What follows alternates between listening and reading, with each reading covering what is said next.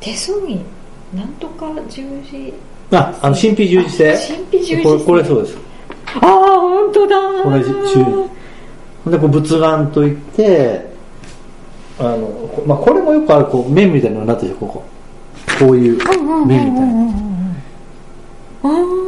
それよりも、波状門っていうね、ちょっと書くのあるペンある、ペン。ないんですいや、あ、あるじゃない？あペンあ、ペンないか。あペンじゃないあ、俺もじゃあいいよ、全然。あれですよ。裏裏会話というか録音後の話とあ、録音もでいいよ、全然。いいですか？全然いいよ。そうそう手数すなんでしなんとか十字星え神秘十字あそう神秘十字星で、指紋には2つあるのね、親指。これが波状紋って言うんですよ。こうね、輪っかにこうなってるで普通はこういうふうにこう流れてた。こうなってる。で、27か8歳の時に、行きつけの 喫茶店のマスターが、アトムさんちょっと手数見てやるよってこう見出したんですよ。で、さっきみたいに、あ、神秘十字星あるじゃんって、霊感強いねみたいな。うんねなんか大先生さんに守られてるよみたいな話になって、うんうんえーとかっつって。でちょっと見せて見せてって言って、親指こう見見たんですよ。あ、これ、波状紋じゃん。私ですか？波状紋であなたよ。私？波状紋。波なんですね私も？波状紋。へ波状紋え。へえ5本そうでしょ？こっち見てみ。そうなったのよ。はいでマスター何って言ったのよ。いや、後野さんね、この波状紋、うんね、こっから、気が出るよって言うんですよ。火。エネこう。エネルギー、うん。で人よりも気を出しやすいから、うん。ヒーラーさんの手だって言うんですよ。あそうなんですか。へね。えで私も。うん、でね。こっちは？すごい。うわすごい。初めて感じた、うん。怖い怖い怖い。怖いだからそう来るのよ本当にピリピリきました、うん来るだろ？何これ、うん。それを俺知ら何これ何これ。うん。で知らなかったのよ。でピリピリ来たでしょ分かる？もう一回やってもらっていいですか？え？もう一回やってもらっていいですか？こうでしょ？こう陣に陣に来るだろこあすごいすごい。私こういうの全く信じてなかったんですけど、う来るでしょこあの電気が走ってる感じ、ピリピリって、ううんピリピリって来るでしょ？すごい。ビリビリって。あら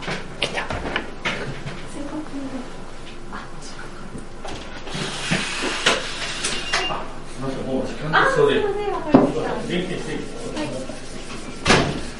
たじゃあ続きちょっと行こうよ。このビルがあれなのかもしれない。え？このビルがお前あの閉まっちゃうのかもしれないですね。今日裏話ではい。めっちゃ面白い話ははい。この後一本用意してるんで。あそうなんですか。実はアトムさんこういう人なんですよ。ある日突然木？ん小玉。ここ小玉。小玉って言うんのです。写真が撮れるようになった面白い、実はへねー。そういう人なんです。その話をしましょうこれから。そうですね。少しだけ。ちょっと後ほどそうなんです。実は、その、小玉ちゃんっていうのが、目がついてるでしょ、これ。はい。ね。で、オーブって聞いたことある？オーブ。オーブ。オーブっていうのは、今デジタルカメラで撮ると、目に見えないデータが撮れるんです。で、僕はそれを知らなくって、たまたま買ったばかりのデジカメを、初めて、那智の滝行った時に撮ったら、いきなりこれが撮れたの。で、何これってなって、いろいろ調べていったら、もののけ姫知ってるよね映画の。あの最初のシーンで、ケタケタケタって笑う森の青年がいるです目のついた。あれが小玉ちゃんなんですね。で、あの、もののけ姫っていうのは、もともとあの、屋久島のある場所を背景として撮った映画なんですよ。ね。で、屋久島のある場所に行くと、小玉ちゃんの映る場所があるの。えその写真見せますね。これが本物の写真。えーっと、これがテレビで出てくる小玉ちゃん。ー、はいね、はいはいアニメーション。で、宮崎駿さんは全てそういうことをご存知の人で、これが本間も。わあ、まんまじゃないですか。目が通ってるぞえ、えー、すごい。これって、人には見えないんですか？見えない。写真で撮らないと。写真でしか撮れない。えで、今はそのデジカメが進化したおかげで、映りやすくなったんでー、えー、面白い。す。で、いろんなのがあって、実は、まあこうやってゴールドのが出たりとか、ひし形のがあったりとか、こういう大きいのが出たりとか、月みたいですね。ねえー、すごい。なんかマンダラになってるでしょ？ね、本当ですね。で、それが日本名で玉ゆらって言うんですよ。でも昔の古事記とか日本書紀にその玉ゆらって言葉があって、昔のそう見える人は見えてたんでね。そういう、こういうものが。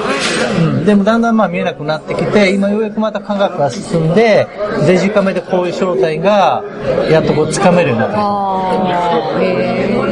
っていう、まあそれがそうなんですね。これは玉ゆら。で、英語名でオーブって言います。ー、オーブ。うん。それも検索すると出てきます。はいオーブっていうので。えまあ、スピリチュアル的には結構有ー、名な。言葉なんですね。えー、で、これがどんどん撮れるようになってきて、あの、写真展をこうやってやるんですよ。無料で。あ、鈴木アトムの？そう子供写真展。えで、それを原宿でやったり、今治でやったり、南菓子港でやったのね。お金も取らないで。はいはいほんとボランティアで。そしたらね、不思議な人がいっぱい集まってきて、その写真見ただけで涙が出てきたり、で、話しかけてる人がいたり、いるんですよ、世の中にも。不思議ちゃんがいっぱい。すごいっていう。うん、そういった人とはどんどん出会っていくんですよ。うん。まあ、そういうことが、その映るようになって、まあ、この木マガジンに紹介してもらったのね。はい。で、またある雑誌には、こうやって出る。小玉は実際に存在する。あーあー。屋久島ってその小玉撮影スポットで有名有名なんですよ。ああ、そうなんだ。だからさっきの写真も、屋久島、小玉ちゃんスポット、これ出ます。はいはいはいはいはい。えー。な、なんかのメッセージなんですか？書いてありますけど。うん。うん。それで。たまたまその木マガジンというそういう不思議な人が出てるのね。ももちろん江原さんも出てたし、若い20代の江原さんも早く出てたし、有名になる前から。結構トレンドなんですよ、業界的には。うん。で、その中に朝日太郎さんっていう江原さんみたいな霊能者がいるのね。で、その人の、あの、なんていうのかな、えー、事務所が銀座にあって、1回5万ぐらいなんですよ、1時間。超高いんですよ。いい商売だ。うん。でも、あの、言ってること間違ってないし、興味があって、で、その編集長を紹介してもらって銀座に行ったんですよ。出張の合間見つけて。ほんで、頭さんどうぞって10時に行って、入った瞬間に、あれ？今日頭さん、精霊さんと一緒に来ましたねって言うんですよ。えー見えてるんですよ。えーってなって。え、先生何？って言ったら、いや、精霊さんと来てるって言ったのね。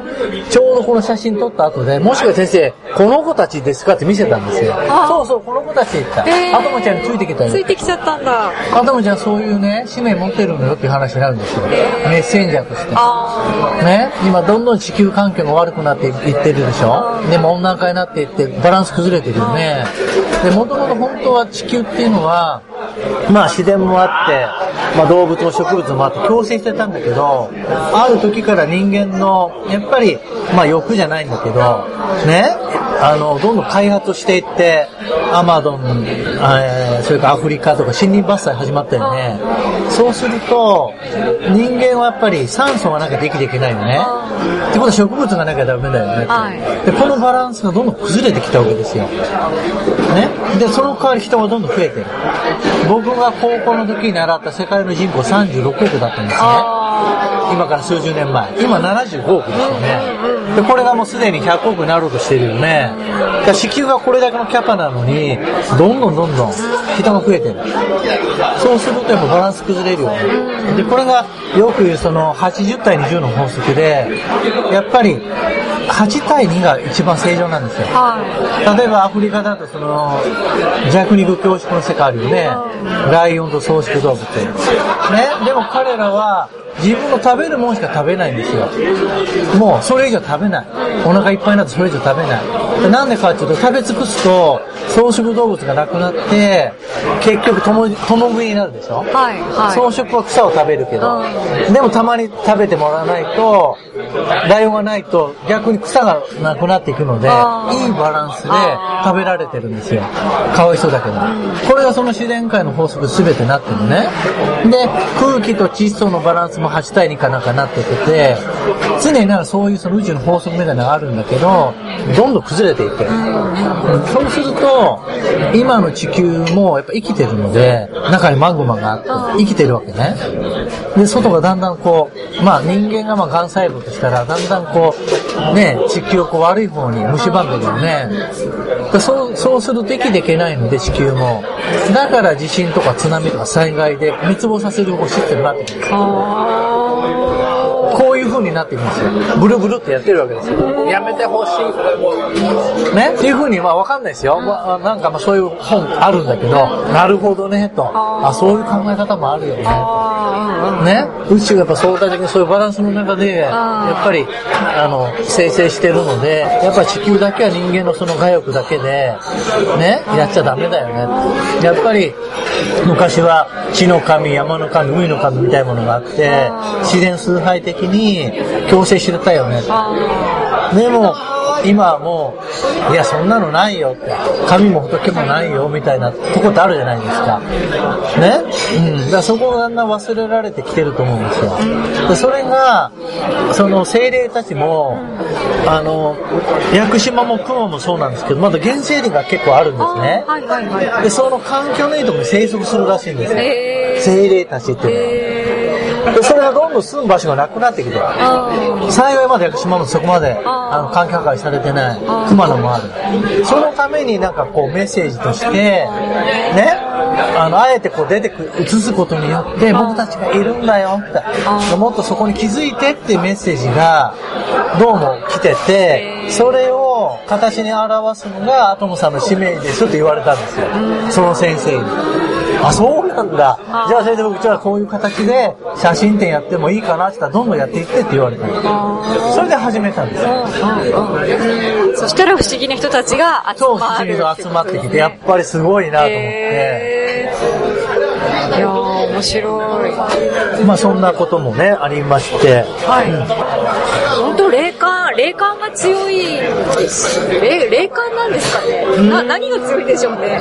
まあ、うん、ざっくりしたまあ霊感なんですけど、霊感なん例えば、これはあの、ある方たちと鈴鹿の笠戸神社ってとこ行ったんですね。で、笠戸神社何を祀ってるかって言ったら、大和武の御事を祀ってる神社なんですよ。で、ちょっと縁があって行きました。おばちゃんたちと。はそしたら、すごくいい天気だったのに、急に雪が舞って雪がバーッと降っい。てる。ね、それこれ撮る前の風景。ー、はここにこれ映ってるでしょ？い。何ですか、ここれ？こに、朝ちゃん手をこうかざすのが、え？ここに。はい。かざしてますが。ちょっとポカポカしないですか？ポカポカ。ポカポカっていうか。これはわかんないね、それはわかんないかさっきのアトムさんの手でピリピリくるのは、あー、オッケーオッケーオッケー。すっごいわかりましたけどオッケーオッケーオッケーオッケー。これはすごいびっくりしましたね。あれはすごい。あれは本当にすごい。えー、ポカポカ。なんか言われてみればみたいな感じはある。まああるよね。なんか白っぽい、なんか。うん。まあね、これ結構来るんですよ、僕らからやあ、ると。そうなんですね。うわ、すごいね。えー、そうなんだ。である霊能者に言ったら、うわ、すごいってなるんですよ。そうなんだ。ねえーで、私はまだないです。で、雪が舞って降ってきて、で、お参りした後に、スーッと雪が収まったんですよ。で、帰ろうかって帰ってたら、宮司さんと鉢合わせになるの。で、今日はどこからお参りですかって、いや、和歌山ですよ、出雲ですよ、つって、あ、そういうとこありがとうございますって話になる。ところで、さっき急に雪が降ってきました、来たんですけど、お話したんですよ、宮司さんに。ね珍しいって言うんですよ。めったにそういうの来ないんだけど、多分、大和武の御事が殺されたって亡くなった日が大雪だったんですね。で、多分それで歓迎されたんでしょみたいな話になってくるんですよ。歓迎なんですね。よく来てくれたっていうか、遠いところから。えー、わかるんだ。わかる人にはわかるんですね。まあわかる人にはわかる。その足の占いの人わかるんじゃない？あ、かもしれないですね。結構多分。リーディングの松島さん。はあ。あるかもしれないですね。その足を触る、見るの？足を見るみたい。私も受けたことがなくて。ないんか。えー、ね？それ見て占ってくれるのどういう？はあ。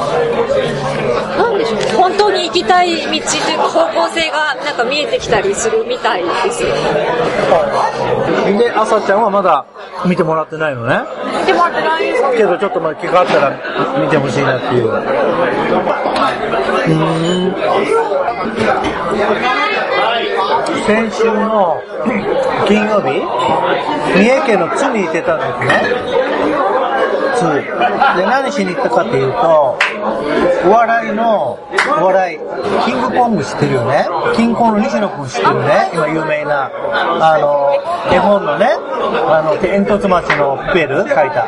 彼の講演会があった。で、彼今、あの、まあ、ツイッターとかブログでいろいろ配信してるんだけど、西野サロンっていうのをやってて、会員が1万2000人あるのね。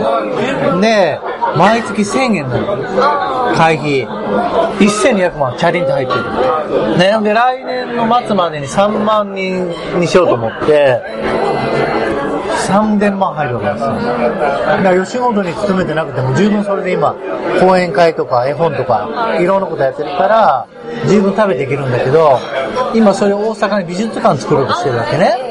うん。で、そういうのもあって、どんどん今ネットワーク広がっていって、たまたま知り合いがちょっと関係してて、アトムさんも来てくださいよって言って、初めて行ったんですよ。噂を聞いてたんだけど、で、その時に一緒に来てた男の子で、あの、ホームレスの小谷君って聞いたことある？小谷？うん。ホームレス小谷。この子も結構今有名になってきてるんだけど、えっと、ちょっとキャラ濃いよ。この子。濃いですね。いつも感じるわけ。あ、持ってる子持ってるモテる君。ね？これにしようね。これ二次会なんだけど、これが、こういう会、二次会で、あるあの、食堂やってるオーナーがその、イベントやって、1200、300人集めたんですよ。うん。すごいですね。すごいんですよ、今勢いが。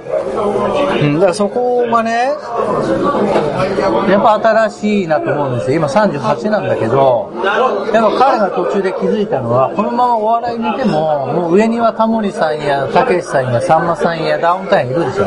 押せないよね。何かない限り。でもずっとその背中向いていかなきゃいけない。だったらもう、ちょっと俺は違う道を行きたいってことで、25でそこからもう、テレビで、まあ出てるんだけど、出なくして絵を描き出すんですよ。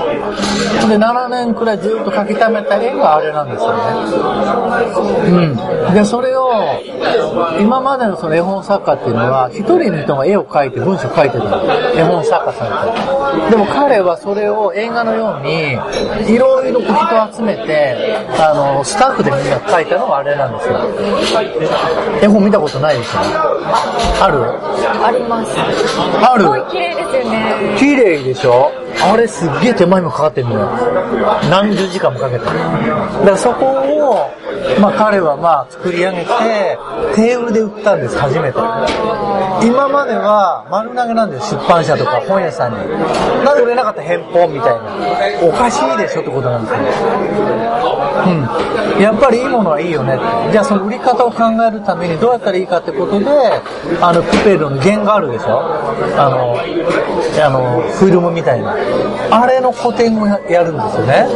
で、僕の個展やってくれたら、その権利をあなたにあげるから、誰でもいいよって。じゃあ僕やりますって。高校生でも。貸し出す。無料で。その代わり悪いけど、僕の絵本も隣に置いてねっていう売り方なんですよ。で、僕も行くよ。行ってちゃんと、債務するよみたいなので、どんどんどんどん広がっていって、今37万部っていうね、部数までいって、で、このままホテル多分100万、100万部いきますよ。まだ増える。ほったらかしてないから。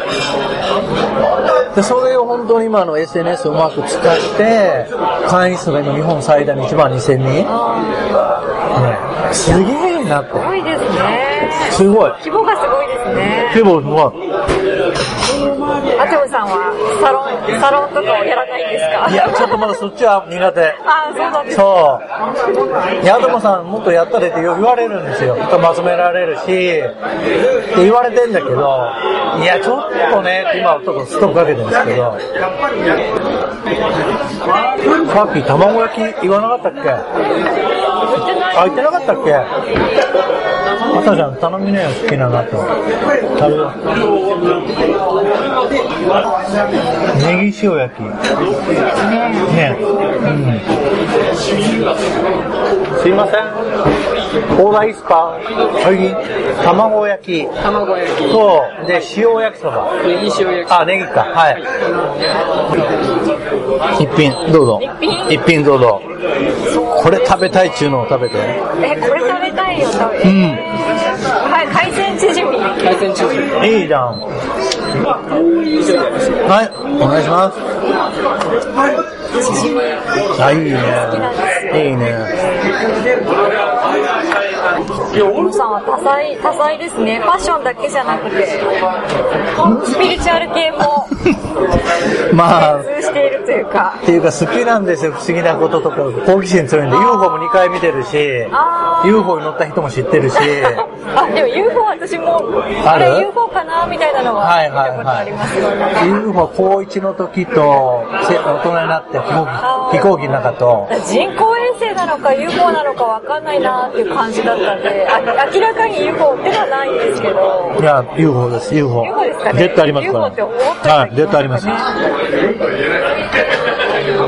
んで、30過ぎぐらいの時に、地元の地方新聞の記者の方と友達になって、その人の知ってるある社長さんが、北海道に農業やってる藤原さんって人がいて、その人が UFO に連れ去られて、降りてきて、そこから、あの、高卒なのに、大学の教授でもできない、あの、あの、なんかその無重力のその公式書き出して、すごいってなって、で、筑波大学の教授がみんなその人をサポートして、で、そのお金をその社長がでも出してくれる。そう、えー、そうなれるんですね。で、今度藤原さん来るから、アトムさんおいでよって言って、8人ぐらいその社長の家行って、その人からいろいろ聞いた んです。マジかみたいな。覚えてるんですか？何、何されたかとか。いや、覚えてるんじゃないんだけど、あの、地球っていうのはまだ若いのね、46億年ぐらいでしょ。で、まあビッグバンドの100億年でしょ。ね。で、今、夜空を見たら無限に星あるよね。で、太陽系わかるよね、もちろんね。今太陽1個しか見てないよね。銀河系わかるよね。銀河系がこれとしたら、その中で太陽が2000個あるんですよね。2000個。その1個しか見てないのここですよね。この銀河系みたいなものがアンドロメダ星雲がいっぱいあって、ずっとまだ成長してるわけね。ね。そうするとまだまだ地球なんか幼稚なのね。ね。もっと早く生まれた星がいっぱいあるわけだから。ね。で、ずっと UFO 飛んできて宇宙人もあるのに、なんで、あのね、バーンと出てこないのってことなんですよ。いるよねって。やっぱ信じるよねって人出るのに、出ないんですよ。なんでだと思う？なんで？うん。なんで出てこないか。なんかこう、ちょろみしか見させてくれないっていう意味があるんですよ。えー、意味え、な、なんですか？結局、あの、愛なんです、それも。優しさなんですよ。見せない、うん。結局、自立しなさいってことを教えてて、例えばここで子供がバーッと走っててて、まあ、自分の子供が道端で倒れたら、これ何ちゃんかわいそうと、あのね、お母さんいるんだけど、何やってんの？自分で起きなさいっていうお母さんもいるよね。よく言うそのライオンが我が子を谷底に落とすじゃないんだけど、やっぱそこなんですよ。それをやっぱり見てて、ね、あの、やっぱり自分で気づいて自分の自立した足で成長していかなきゃダメだってことで、ね、本当は手助けしたいんだけど、まだ隠れてる。それはありますね。自分の力で手に入れるものこそ、なんかね、本物だみたいなのはよく聞きますよね。そうそうそう。だから、まあある面優しさであり愛なんですよ。うん。で、それが、その藤田さんの話によると、サーモン惑星連合っていうその連合があるんですすでに宇宙には。サーモン。食べるサーモンとかサーモン惑星なんとか連合っていうのがあって、そこの人たちにさらわれた人なんですよ。で、地球の文明項で我々はすでにもう何千万光年も先行ってる星がの、まあ、成人で、やっぱりこれからはこうね、うん、そういう風に地球になってほしいみたいな。そのメッセージのために、なんかこう、藤原さんがこう引っ張られて、っていう風な話なんですよ。えー、すごいみたいな。前つばもんの話なんだけど、でも本人がそこにいると、ね本当ってなるじゃないですそうそうそう。か。さっきのアトムさんの手ピリピリする。まあ、それはそうです。だからこれが、第三者通すと本当かななんだけど、実際見ると、俺の友達も言う、あの、霊見れるっていっぱい友達いるけど、俺は見れないけど、嘘言ってないので、あともさんそこにいるとか、ね、子供が立ってるとかって、見えないけどマジってなるよね。で、俺がその、久高にいてお花ちゃんと会った時も、ね、アトムさんご覧なさいって、魅力菩薩様がおられますって言われたわけですよ。見れないけど、見えてるそのおばちゃんには。まあそういうことなんです。面白い。だから、まだまだ知らないだけですよってことを言いたいんですよ。本当ですね。ねでも、気づくのって難しいですよね。気づこうと思ってとか感じようと思って感じれるものでもじゃないからね見ようと思って見えないし。でもそれが朝ちゃんにとって今がそのタイミングなんですよ。今だったらあるで受け入れられるんですよ。うんうんそうかなって。昔だったら、いや、そういう話はいい。私はもう現実主義だからね自分を信じるみたいなはい。神も仏もいないみたいな、そういう生き方したと思うんだよ。そんなことない。ないけど、まあそういう人いるじゃないですか。な、でも、実際に交通事故になってね、自分で幽体離脱したりね、手術してる時に自分が魂抜ける人もいるよね。でそこまで全然そんなことに無頓着で信じなかったけど、初めてそんな体験したんだよねって人いるじゃん。ガラッと変わる。そこなんですよ。明日わかんないよね。どうなるか。昨日までは全くそういうのに興味もなかったし、信じなかった人もある日突然自分が体験をする。明日私もなんか見えちゃってるかもしれないですね。トムさん、だよね、今日のあれで。アトムさんのピリピリ。そうそうそうもう開いちゃってあるかもしれない。やばいそれやばいですね。やばいっす何が見えるんだろうな。いや、ほんとびっくりしましたね。まあ、そういうことなんですよ。なんかの感覚がすごい似てるんですよね。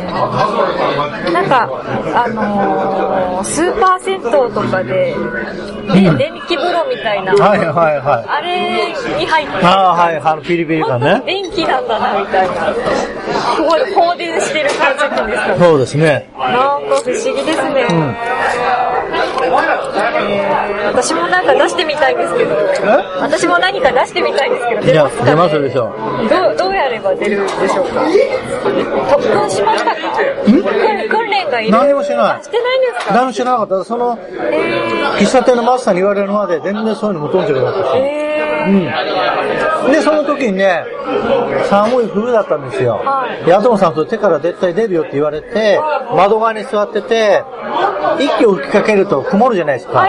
それを手でやってみたら曇ったの。出てるから。あ、マスター本当だ、曇るこれって。ほんで、ヒュッヒュッヒュッって曇るんですこうやって。エネルギーが出るから。普通のそう手が温かいからとかじゃないレベルで曇るってことやっぱりえーそれで家に帰って、うちのあのお母ちゃんにやったのがそれなんですよ。冗談半分に。まあほんとポカポカしてきて、なんか楽になったって言われていい気になって、だろって言ったら次の日にもらっちゃって、ああ、やばいやばい。自分がすごい肩こりになっちゃう。なって、もういや怖いなと思った。まあそういう体験とか、あの、インド編で、その、アガッセの葉っていうね、あったでしょ？あね？か、何でしたっけ？かれてる。そうそう、自分の目で書かれて、それ見に行って、ね。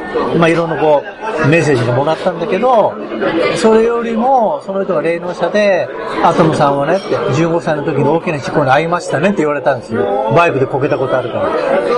ね、それピタッと当てられて、んで、スローモーションで空中に飛ばされて、バーンと落ちたんだけど、擦り傷で終わったの。でその時なんかにこう、抱かれてるなって感覚があって、なんだろうなと思ってインド行った時にそのナディリーダーって人が、それはおばあさんに守られてたんですよねって言われるんですよ。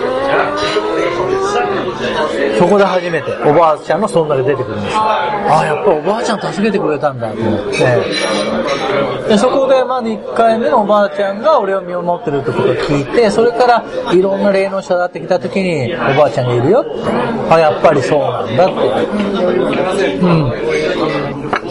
という、まあ、そういうことがありましてね。やっぱりおばあちゃんなんですね。おばあちゃんですね。なんかあの、ツイッターで、片、片腕だったっていう。うん、おばあちゃんはね、あの、生まれて火傷するんですよ。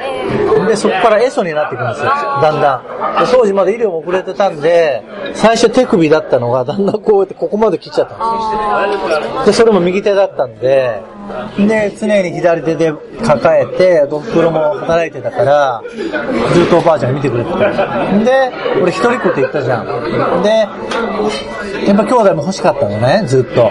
で、大人になってから、実はね、と、この話があって、本当は、お前の下に二人子供ができてたんだけど、おばあちゃんが片腕だったろ？って。だから面倒見るの大変だろ？って。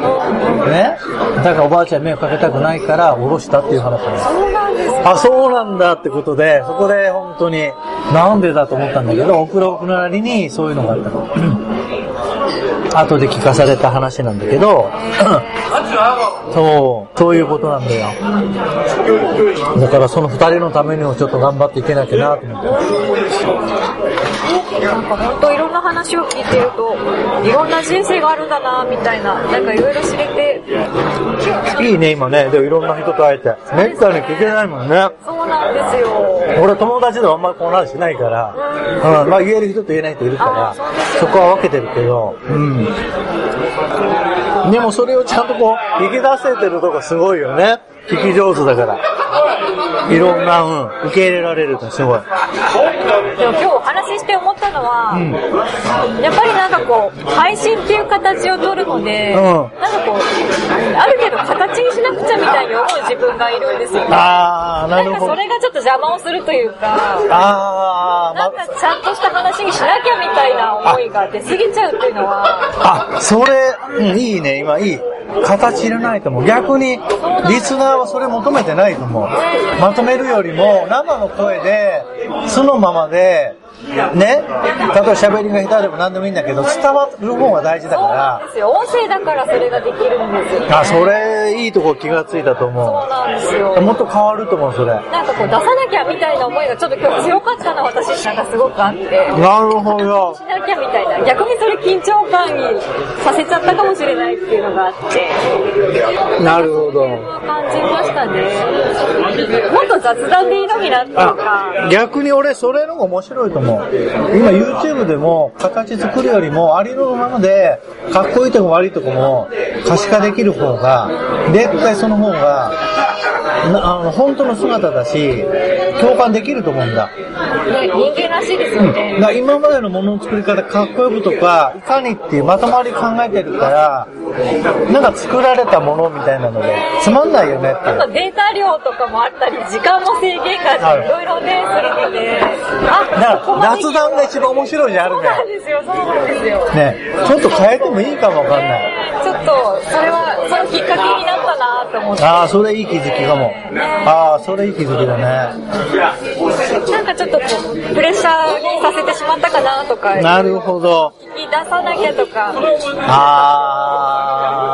話してもらわなきゃみたいなのがなんかあ喋りにくいことがラストオーダーになります。大丈夫大丈夫です。ー。はい、大丈夫です。それは思いましたね。だから後半のお話の方がすごく自然で、いつも通りのアトムさんだったなっていう感じがあって、あ、こういうことかも。なるほど。だからあれでよかったんだよ。だから、硬い俺と、そのあれが出て、その違いが気づけて、うん、引き出せたっていうのがいい。いやーありがとうご。ざいます。なんか、緊張 させちゃって、なんかね。いやいや、それが良かった、だから。だからそういうことだよ。うん。結果ほら。すごい。だからこれからちょっとそそれにした方がいい。えーだからお客、あの、リスナー求めてないから。かっこいいとかまとまりは。それでもどこでもやってるし。ね、そうですね。それは、うん。よりもっと雑談。雑談？そうですね、雑談が楽しくて始まったようなもんなんで。そう、それを、うんそうね、形でかっこよくって言ってる意識が、ちょっと入ってくると、逆につまんなくなるよねあ。の、やっぱり自分で編集をやるようになって、形を意識しちゃうようになったんですよね。なるほど。今まではその、職業インタビューというか、私私自身が転職したくて、はいはいはい。か違う職業をついてみたいなと思って、うんうん自分に合うものなんだろうって探っていきたいって思っていろいろ聞いてったのがきっかけで、だんだんとそれが、なんかこうね、本当にインタビューになっていったもんね。になってきちゃで、あ、なんか楽しいけど、形を気にしすぎてる気がする。なるほど。なんか、よかったよかった。そうですね、こう飲みながらの雑談がすごい面白いじゃないですか、やっぱり。うん。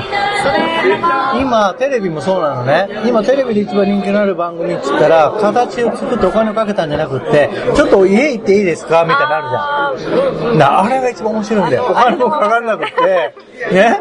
何が起きるかわからない。そのまま見せるだけじゃん。あ、うちもみたいな感じその。う、ストーリーもなくって。はいやっぱそれじゃないの？今。ねえ、素素が出るっていいですよね。一番みんなそこ求めてるの。うん。なるほど。いいね。いい気づきだね。生の声ってことですね。生の声。それは本当今回すごい感じましたね。いいきっかけになってよかった。持ってるくん待ち受けにしたら縁起良さそうですね。そうなんです。お願いします。今日も。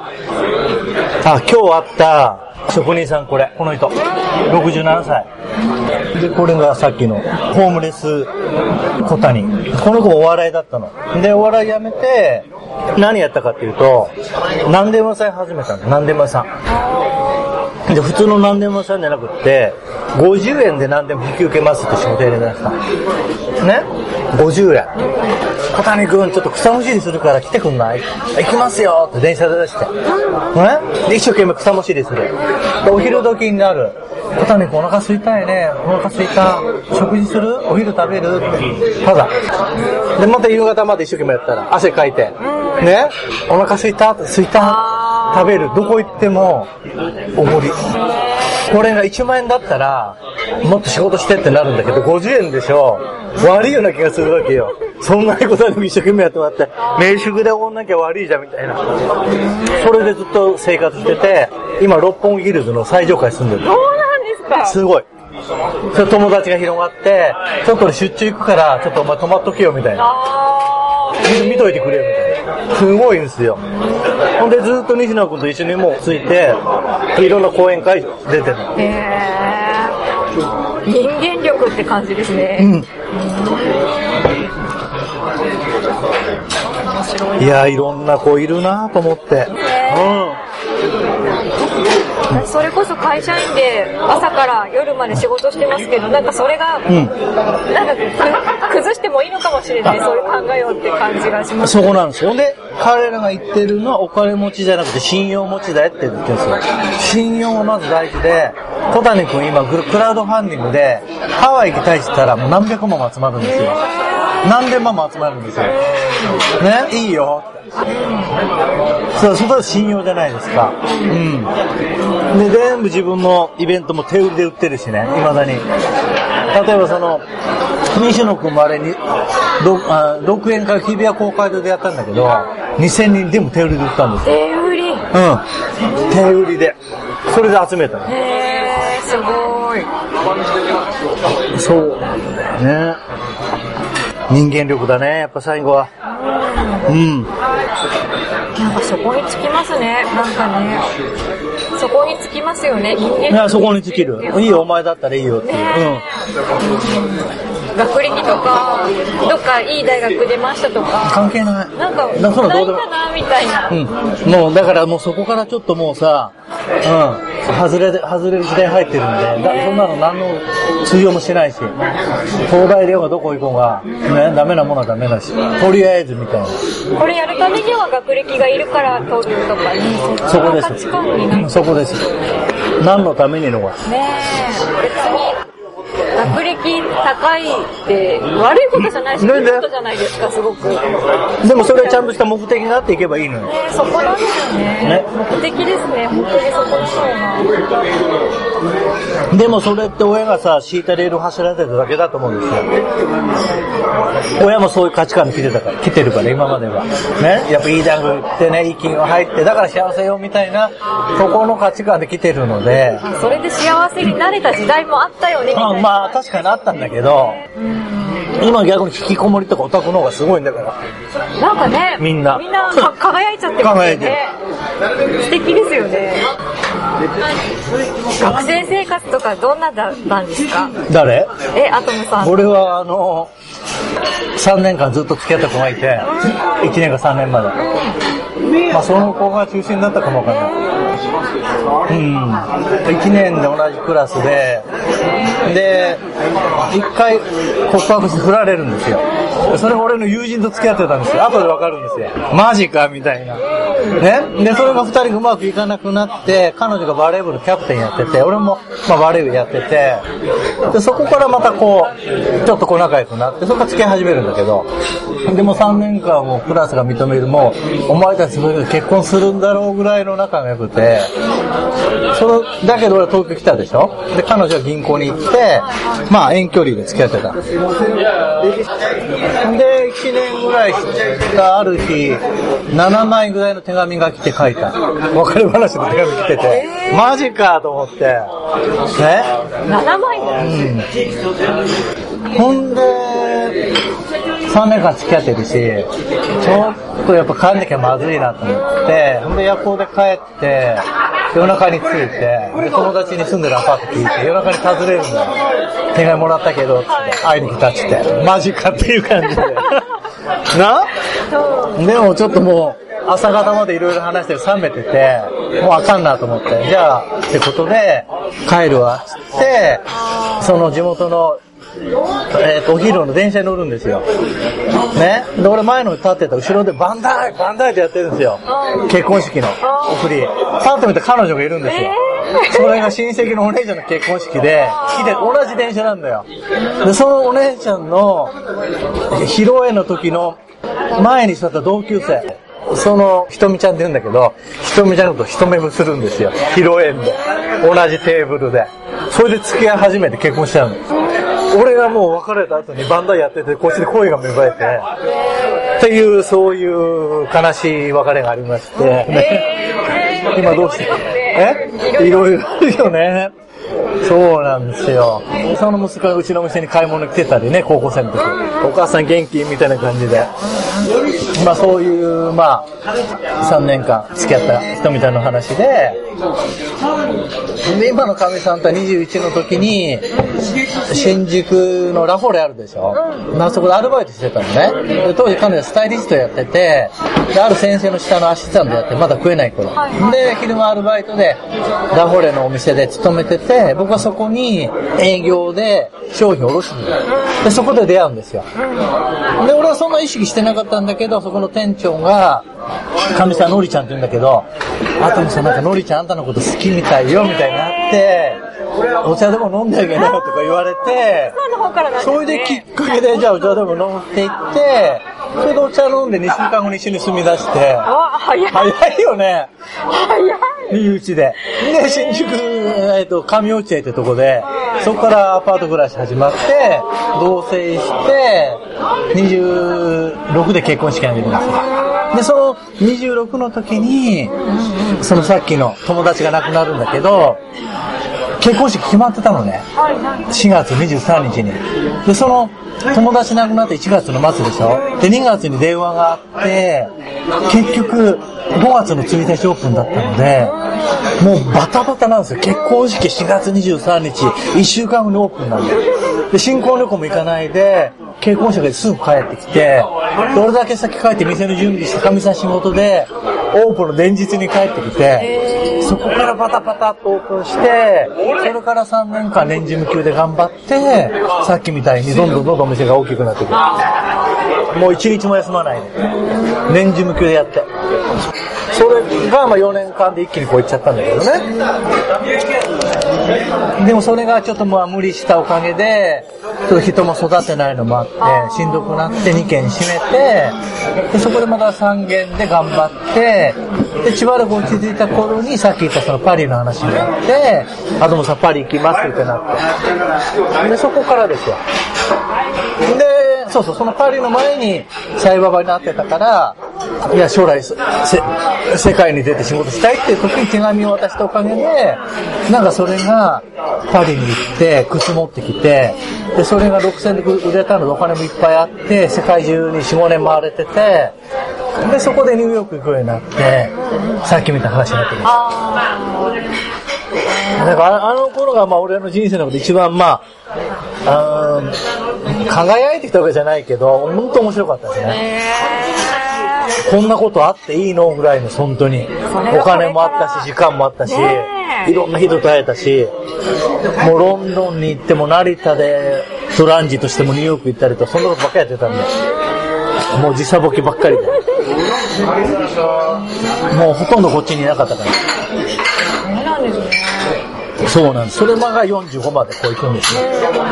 で、まあある程度落ち着いて家も建てたし、まあ店も落ち着いて、まあちょっとよっこいしょってなりかけた頃に、インターネットの波が来て、だんだん売り上げが落ちてきて、あれ？ってなって、で、ミーティングした時に、いや、最近社長ネットで買うお客さん増えてきたんですよね。和歌山でもってなって。